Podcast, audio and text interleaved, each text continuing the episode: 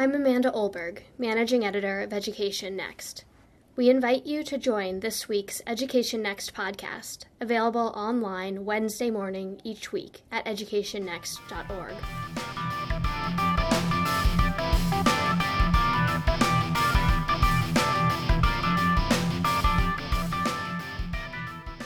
It's widely accepted that protecting civil rights is a cornerstone of the federal role in American education. But exactly how and how far the federal government should go in carrying out that responsibility, well, that's another story. At the center of those debates is the Department of Education's Office of Civil Rights.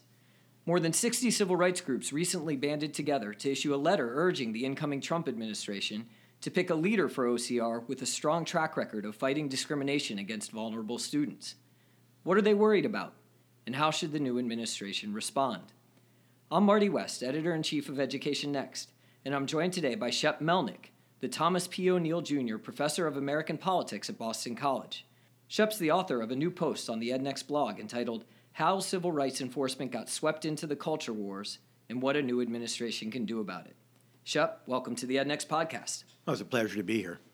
So, we're here to talk about a blog post, but I should mention that the Office of Civil Rights is more than a casual interest for you. You're currently working on a book on the regulation of gender equality in education under Title IX, in which OCR looms large. So, I hope you won't mind if I ask you to start out with the basics for listeners who aren't as familiar with these issues. What is the Office of Civil Rights and what does it do? Sure. The Office for Civil Rights and Education is really quite a small office, about 500 people and its responsibilities include enforcing Title IX of the Education Amendments of 1972 that prohibit gender discrimination by any educational facility that receives federal funds. And on top of that, Title VI of the Civil Rights Act of 1964 that uh, prohibits those who receive federal funds from discriminating on the basis of race or national origin. And that has been interpreted to include uh, discrimination against uh, students who do not use English as their first language. Then there are some other uh, uh laws that OCR enforces, most importantly, the Americans with Disabilities Act. And in fact, about half of the cases that OCR investigates involve disability. And so OCR is charged with responding to complaints that individuals bring against educational institutions when they feel like those requirements are not being followed? Exactly. Starting in around the 1970s, the Office for Civil Rights started the practice of uh, trying to respond to every complaint that it received. Uh, largely that was because of a court order that OCR was under at the time, but that's really become their primary task of responding to these complaints, which means that uh, what they spend their resources on depends in large part on what comes in the door. So that's what that's the number one task. The number two task is trying to give educational institutions around the country, which includes 14,000 uh, school districts and around over 7,000 higher education institutions, some idea of what is required of them to comply with these anti discrimination laws that are quite vague. So uh, schools desperately need to know what is required of them, and therefore OCR's policymaking role is very large. And exactly what OCR believes the law requires can change over time as a new administration comes into office. And we saw an example of that that brought OCR into the headlines recently when Betsy DeVos, in her first major action as education secretary, withdrew guidance from the Obama administration that sought to guarantee transgender students access to bathrooms that match their gender identity. Mm-hmm. It was also reported that she resisted the move but lost an internal debate over the matter with Attorney General Jeff Sessions. What exactly happened there and why does it matter? Well, what exactly happened between the two of them, we're not very clear on. Um, I will say that OCR is a particularly non transparent organization. Uh, so, exactly how they make their policies is unclear. One of the important factors in that transgender letter was that it was issued jointly by the Department of Justice and OCR. Therefore, the Attorney General had as much authority in that area as the Secretary of Education. Another important factor in the transgender dispute was that a judge in Texas had already enjoined enforcement of that letter Uh, and the Department of Justice had stepped in a few days earlier to say that they would not appeal that stay. So, in effect, the Department of Justice had already made the decision that would not be enforced. And given that a judge had already held up any implementation of the Obama guidance, mm-hmm. there was actually no change in the policy status quo. That's correct. And another thing that's important to notice is to build on what you were saying about changes in administration. The letter on transgender rights had been issued less than a year before, uh, and it really came out of the blue. Uh, no one had ever claimed before that um, the legislation passed in 1972 required schools to assign students to bathrooms, to uh, overnight accommodations, to sports on the basis of their gender identity rather than on their biological sex. This was really quite new. And that's a good example of the way in which uh, new administration uh, has changed the interpretation of the law. The other uh, way in Title IX that is particularly important is the regulations about sexual harassment and sexual violence. So that was another area in which the Obama administration sort of extended the its interpretation of what the law requires under the auspices of uh, preventing gender discrimination. Exactly. The every Democratic administration has tended to expand the interpretation of these laws to some extent, but none to the extent of the Obama administration. That includes not just these two issues sexual harassment and transgender rights, but uh, school discipline under Title VI of the Civil Rights Act. Uh, they really expanded their efforts to enforce uh, rules on English language learners, uh, to have uh, quite extensive new rules on the distribution of resources and how that might have a disparate impact on racial minorities. So the Obama administration was really very much more aggressive than any other administration. And we know from looking at the history of OCR that sometimes these changes in interpretation can stick. I'm thinking early on of what was required with respect to language minority mm-hmm. students um, under the Civil Rights Act. OCR said that you needed to provide these students with access to the curriculum in their own language. Mm-hmm. And the Supreme Court also ultimately upheld the interpretation that OCR came up with on the famous Lau case. And mm-hmm. so, you know, these types of uh, actions can end up having major policy consequences. Exactly. The language case really shows the stickiness of these rules, um, with one important caveat, which is that often uh, these rules get expanded, usually during Democratic administrations, but not always. The, the rules that you talked about for language originated during the Nixon administration. Mm-hmm. But um, the Reagan administration and then the administration of George W. Bush put very little effort into enforcing these requirements. And generally, the pattern has been that uh, Democratic administrations will expand the definition of non discrimination, Republican administrations will ease up on enforcement, and then Democratic administration will come in again and be more aggressive in enforcement, plus add some n- new rules. Now, as I understand it, you've had some concerns about the steps taken by OCR under President Obama, and those concerns have as much to do with the process the agency used as with the substance of its actions. Most of its major initiatives took the form of so called Dear Colleague letters. Can you help us understand what a Dear Colleague letter is and why you've been concerned about how they're increasingly being used? Sure. I believe that the relationship between the procedures and some of the substantive difficulties is quite tight. So let's start with uh, the expectations uh, of rulemaking by OCR at the beginning. Title IX of the Civil of the Education Amendments allows OCR to engage in rulemaking. And in legal terms, that has quite a clear meaning, which is it's governed by the Administrative Procedures Act. The Administrative Procedures Act lays out a model for how you make these important regulations. Basically says that first the agency has to set forth a proposal of what they want to do and why they want to do it. It then has to submit this to the public for comments and usually for hearings. Then the agency has to come back and explain what it's going to keep, what it's going to change, why, and how it responds to all significant comments. In the process, it is subject to interagency review, especially by the Office of Management and Budget, and by review by other agencies within the department, uh, the, the Policy Office in Department of Education.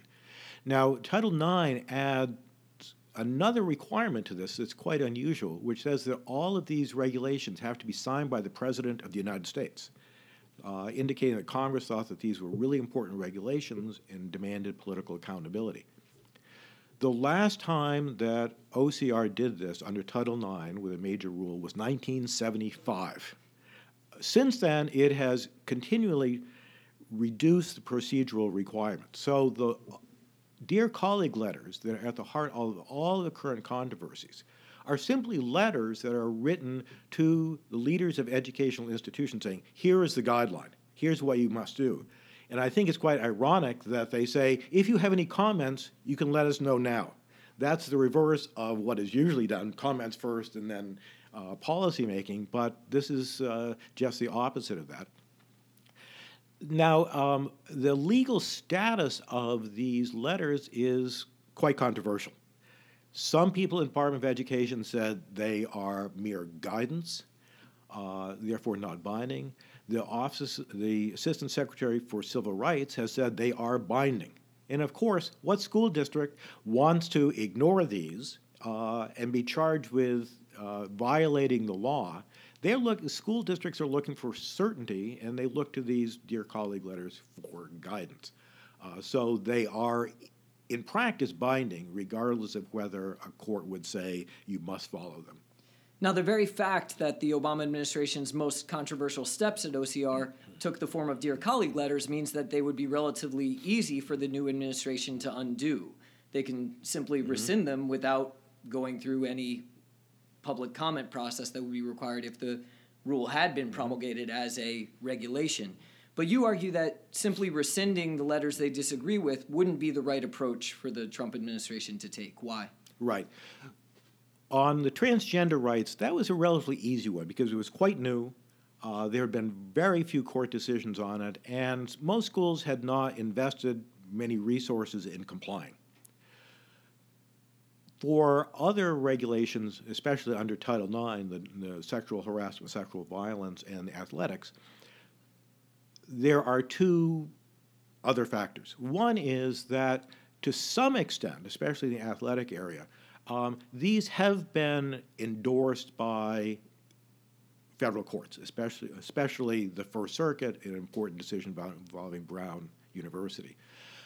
For sexual harassment, sexual violence, most schools have already devoted a great deal of effort to try to comply with these regulations. They have created very extensive Title IX compliance offices internally.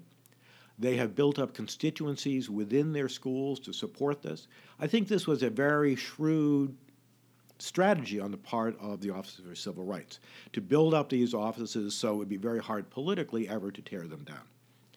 On top of that, for the sexual harassment, sexual violence regulations, uh, let me be blunt.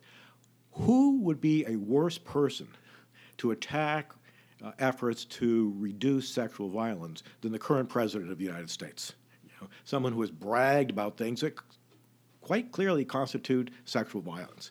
So he is the worst person in the world who could try to promote this.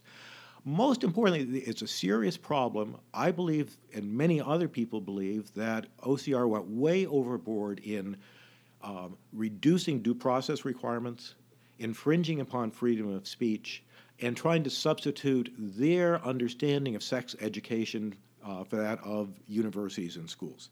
So the problem is how can we get a better balance in these rules rather than how can we eliminate the whole thing? And when you say due process requirements, of course, you're referring to requirements that would give someone accused of sexual violence uh, to respond to those accusations. Exactly. The rules issued by the Office for Civil Rights required all schools to use the so called preponderance of the evidence rule for adjudicating claims of sexual violence, um, in effect, for sexual assault or, sex- or even rape.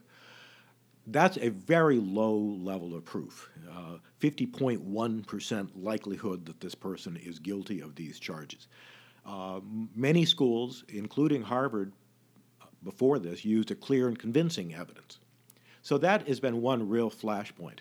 Another has been, and I think probably more importantly, that OCR has really encouraged schools to use its so called single investigator model, which means that a person who is appointed by the Title IX coordinator investigates without a hearing, interviews witnesses, makes a recommendation, and the Office for uh, uh, Title IX compliance is the only appeal.